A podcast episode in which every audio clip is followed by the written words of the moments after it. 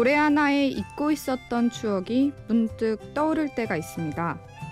저는 음치인데도 불구하고 면접에서 버벌진트에 기름 같은 걸 끼얹나 라는 노래를 불렀던 추억이 있는데요.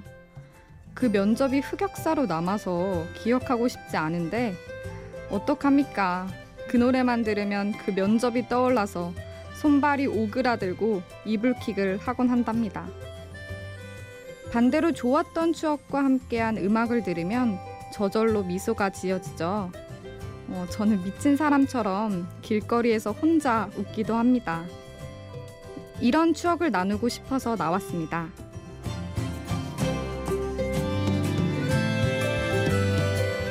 안녕하세요. 심야 라디오 DJ를 부탁해.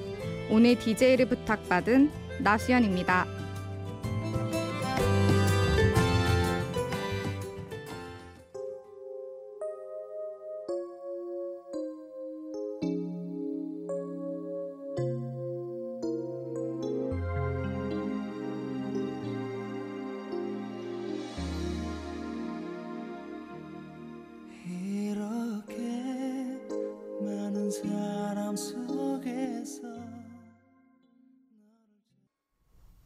첫 곡 이소라 씨와 김민종 씨가 듀엣으로 부른 우리 다시 듣고 오셨습니다. 음, 두 분의 목소리가 가을과 참 어울리네요. 이 곡 이성 친구와 듀엣으로 불러본 적 있으실지 모르겠네요. 음역대가 높아서 실력자들이 아니고서야 도전하기 참 어려울 것 같은데요. 어, 특히 이소라 씨 노래는 부르기 참 어려워요. 제가 이소라 씨의 바람이 분다를 노래방에서 불렀다가 도저히 소화할 수가 없어서 도중에 꺼버렸어요. 그냥 듣는 거로 만족하기로 했습니다. 저는 좋아하는 듀엣곡이 꽤 있어서 노래방에서 종종 부르는데요. 어, 남자 파트랑 여자 파트 둘 다 제가 소화해요. 그럼 옆에서 친구들이 잘 논다고 하죠. 네, 맞아요. 저는 참 혼자서 잘 놀아요. 이 프로그램 처음 들어보시는 분들도 계시죠? 심야 라디오 DJ를 부탁해 소개해 드리겠습니다. 이 프로그램은 날마다 다른 DJ가 와서 자기가 하고 싶은 이야기, 자기가 틀고 싶은 음악 트는 거예요. 음, 여기 앉아 계신 못생긴 피디님의 마음에 들어야 하겠지만, 나이, 성별, 직업 등등등 다 상관없으니까 일단 신청하셔서 내 목소리가 공중파 라디오에 나가는 추억 하나 만들면 좋을 것 같습니다. 저는 23살 대학생 나수연이라고 합니다. 음, 세달 전인가 나왔었는데 크게 활약상이 없어서 재도전하고 있습니다. 노래 하나 듣고 와서 본격적인 이야기 해보도록 하겠습니다. 박학기의 자꾸 서성이게 돼.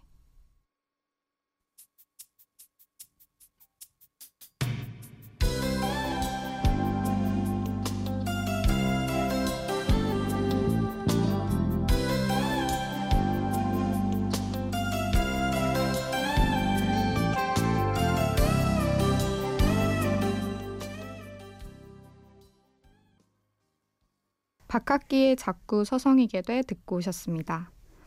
오늘은 앞서 말씀드린 대로 우리들의 추억과 함께 있어준 음악에 대해서 얘기해 볼까 합니다. 우리 모두 나이는 다르지만 좋아하는 가수, 음악에 설레었던 적은 있잖아요. 음, 뭐, 물론 음악을 싫어하는 분들도 계시겠지만 새벽 3시까지 라디오를 듣고 계신 분들이라면 분명 설레었던 적이 있을 거라 생각합니다. 어떤 노래가 추억을 끄집어낼 수 있을까 하다가 사연이 있어 보이는 음악을 가져오면 좋겠다 생각했어요. 그러다 사연이 있어 보이는 음악들을 많이 발매한 음반 기획사가 있길래 그냥 통째로 가져와서 소개해 드리려고요. 첫 번째 곡과 두 번째 곡을 듣고 눈치채신 분들 있으실지 모르겠네요. 음, 제 나이에 어울리지 않는 음악을 선곡했잖아요. 바로 8, 90년대 대중음악 시장을 주름잡던 전설의 기획사 동아기획입니다. 동아기획은 둘국화, 김현식, 한영애, 봄, 여름, 가을, 겨울, 이소라, 김현철 등등등 뛰어난 가수분들이 너무나도 많네요. 그러고 보니 노래뿐만 아니라 소속 가수들까지 사연이 있어 보이네요. 풋풋한 사랑에서부터 쓰디쓴 이별, 성공과 좌절의 감정들을 통달하신 분들일 것 같은 그런 느낌적 느낌이 듭니다. 저는 동아기획에 대해서 검색하다가 알게 됐는데 이분들이 모두 왕년에는 언더그라운드 뮤지션들이었다고 하네요. 음, 믿어지십니까? 이 엄청난 분들이 언더그라운드에 계셨다니. 제야의 고수들을 찾아내 강호에 올려놓으신 분이 바로 동화기획을 만든 김영 대표님이라고 합니다. 참 감사한 분이에요. 네, 감사합니다, 대표님. 네, 동화기획이 발매한 젊은 천재 김현철의 노래 한 곡 듣고 올까요? 김현철의 동네.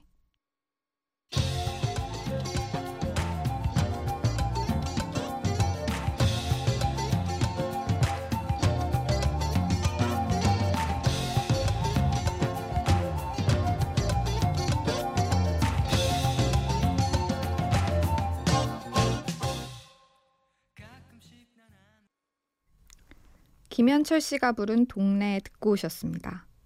음, 김현철 씨 노래는 서울 남자 같지 않나요? 감미로운 목소리와 종잡을 수 없는 심정이 담긴 가사. 세련된 사운드가 저는 그렇게 느껴지더라고요. 그래서 찾아보니 역시나 서울에서 태어나셨더군요. 사진을 찾아보니 예전에는 덧니가 예쁜 순수한 청년 모습이었네요. 동화기획 내에서도 타칭 귀공자였다고 하니 음악이 주인을 따라가나 봅니다. 김현철 씨는 실제로 고교생부터 천재 뮤지션이라고 불렸다죠. 이름도 참 예쁜 아침 향기라는 밴드에서 활동을 했는데요. 영동구를 중심으로 자기가 만든 노래를 테이프에 담아 3천원 정도 받고 팔았을 정도로 이미 유명했다고 합니다. 그 당시 고등학생에게 3,000원은 꽤나 소중했을 텐데요. 조금 전 들으신 동네가 들어있는 앨범의 타이틀곡은 춘천 가는 기차예요.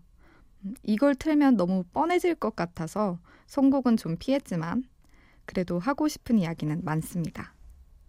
음, 춘천하면 저는 딱 두 가지가 생각납니다. 김현철 씨가 부른 춘천 가는 기차와 닭갈비요. 어, 둘 다 너무 좋죠. 근데 솔직히 저는 닭갈비가 좀 더 좋네요. 춘천은 많은 사람들의 추억을 보유한 곳일 것 같아요. 옛날에 MT도 춘천으로 많이 갔고 또 춘천에 연인끼리 가기 좋잖아요. 갈 때 기차 타서 꽁냥꽁냥 거리고 배 타고 남이섬도 들어가고 말이에요. 춘천 가는 기차 가사처럼 헤어진 연인이 그리워서 같이 갔던 곳을 혼자서 다시 찾아갔던 추억이 있으신 분들 계신가요? 음, 저는 그런 적은 없는데 그런 분들은 되게 성공적인 이별을 하신 거라고 생각해요. 지저분한 이별을 했다면 일부러 굳이 안 찾아가겠죠. 네, 기차는 낭만의 상징으로 인식됩니다. 특히 새벽 기차. 빈자리 많은 기차에서 혼자서 창밖을 보며 상념에 젖는 그런 로망이 있었는데 제가 부산 갈 때 새벽 기차를 애용하는데 막상 타면 자게 되더라고요. 네, 다음 곡 신촌 블루스의 골목길 띄워드리겠습니다.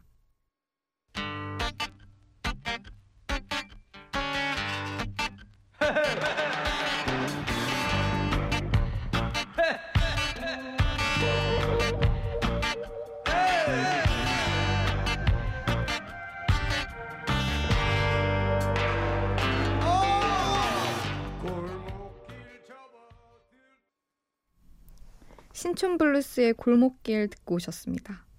전설의 보컬 김현식 씨가 개관 보컬로 참여한 노래입니다.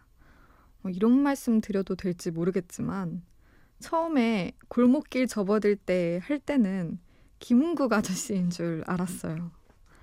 네, 아무튼 김현철 씨 목소리와는 정반대의 목소리예요. 김현식 씨처럼 거친 목소리가 커튼이 드리워진 너의 창문을 말없이 바라보았다고 하니까 안 어울리지 않나요? 목소리만 들으면 당장 문 열어가지고 너 나와 할 것 같은 상남자인데 말이죠. 사랑 앞에서 소심해지는 것 똑같나 봐요. 아니면 너무 상남자여가지고 이런 고백하고 이런 과정 같은 게 좀 창피해서 보고만 있었던 건가? 그런 장면도 좀 귀여운 것 같긴 하네요. 근데 정말로 좋아하는 사람이 집 주소를 안다면 누구라도 찾아가서 혹시 마주치지 않을까 하며 기다리고 싶은 심정일 거예요. 좀 스토커 같을 수 있긴 하겠지만. 근데 골목길 가사처럼 만나면 아무 말 못하겠죠? 이어서 빛과 소금이 부른 내 곁에서 떠나지 말아요 듣고 오시겠습니다.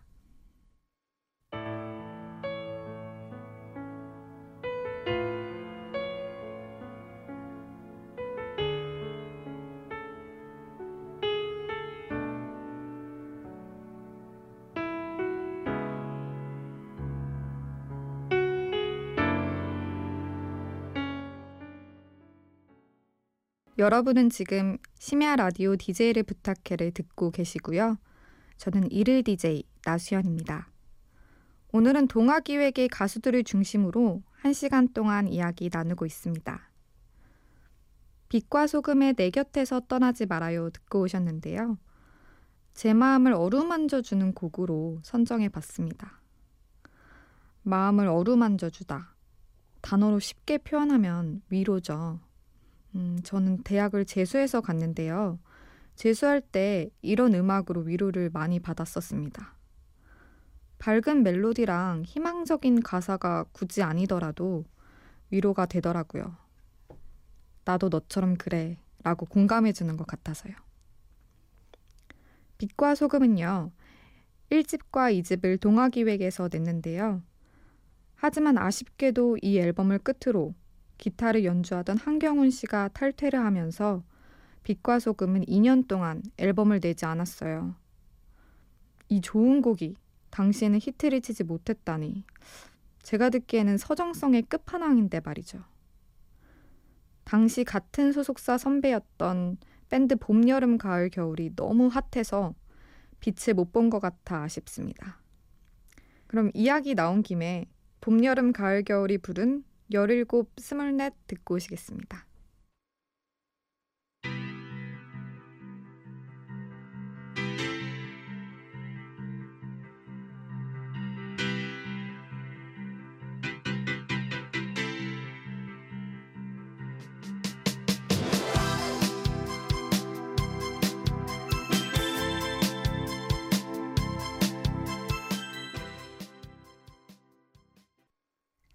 봄, 여름, 가을, 겨울에 열일곱, 스물넷 듣고 오셨습니다. 여기서 노래의 두 주인공, 한 명은 열일곱, 또한 명은 스물넷이라고 하잖아요. 구체적으로 말을 안 해요. 그것만으로도 되게 파격적이었나 봐요. 아마 당시에는 심의 문제도 있었을 것 같고, 제 느낌으로는 남자가 열일곱이었을 것 같다는 생각이 들었어요. 봄, 여름, 가을, 겨울 멤버들의 자전적인 이야기 같기도 하고. 7살 차이 나는 게다가 고등학생과 사귀게 된다면 어떨까요? 제가 23인데 상상이 안 가요. 과외하는 고등학생들하고 사귄다는 거잖아요. 아무튼 상당히 파격적일 것 같긴 합니다. 저도 대학에서 연하남에게 한 번 대시를 받아본 적이 있긴 해요. 밥 먹고 나서 갑자기 고백하더라고요. 당황해서 거절하긴 했지만 집에 와서 생각해 보니 좀 흐뭇하기도 하고 뿌듯하기도 하고 그랬습니다. 앞으로도 두고두고 뭔가 자랑스러운 일이 될 것 같습니다.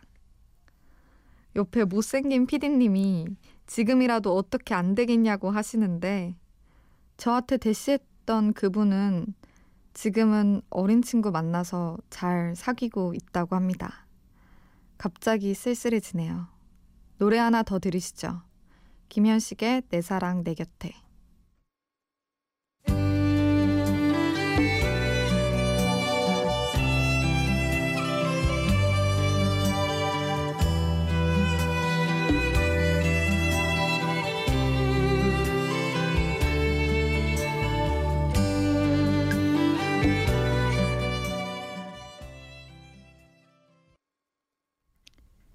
김현식의 내 사랑 내 곁에 듣고 오셨습니다. 김현식 씨는 동아기획과 인연이 깊어요. 동아기획에 스카우트 되면서 유명세를 얻기도 했지만 마무리를 동아기획에서 했죠. 음, 사랑했어요가 타이틀곡으로 실린 2집 앨범을 시작으로 마지막 앨범인 5집 앨범까지 동아기획과 함께 했습니다. 우리들에게 너무 유명한 이 내 사랑 내 곁에가 실린 6집 앨범은 이미 김현식 씨가 세상을 떠난 뒤에 발표되었죠. 음, 김현식 씨가 내 사랑 내 곁에를 부를 때는 이미 강경화 말기였다고 하니 이 노래를 부를 때 어떤 심정이었을까요? 음, 이 노래는 뭔가 술 먹고 정신 완전히는 아니고 약간 나버렸을 때 흥얼거리기 좋은 노래인 것 같아요. 경험 있으신 분 계신가요? 이번엔 들국화의 노래 들을게요. 전인권 씨 말고 다른 목소리로 들어보겠습니다. 최성원 씨가 부른 제발, 강은원 씨가 부른 매일 그대와.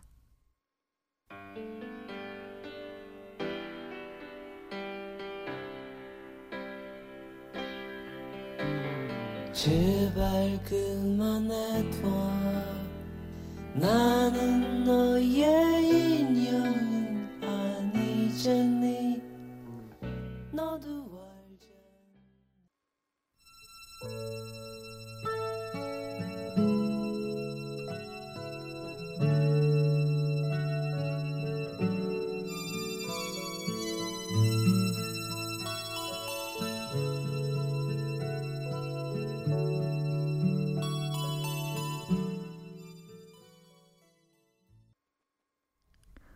최성원 씨가 부른 제발과 강인원 씨가 부른 매일 그대와 듣고 오셨습니다. 이 노래들은 동아기획 뮤지션들의 compilation 앨범 우리 노래 전시회의 수록곡들입니다. 이름도 참 소박하고 예쁘죠. 이 앨범은 그야말로 오래된 앨범, 사진첩을 보는 기분이었어요. 요즘에도 아이돌 가수들의 교집합을 이용해 이렇게 기획사에서 가수들을 한데 모아 앨범을 발매하기라도 하면 저희는 기막힌 사업 발상이다 하면서도 또 노예처럼 앨범 사잖아요. 그런데 이 우리 노래 전시회 앨범은 절대 그런 느낌이 안 들어요. 음, 동창회 느낌 같기도 하고 정말 명반입니다. 어, 다음으로 동화 기획하면 빼놓을 수 없는 가수 이소라의 시시콜콜한 이야기 듣고 오시겠습니다.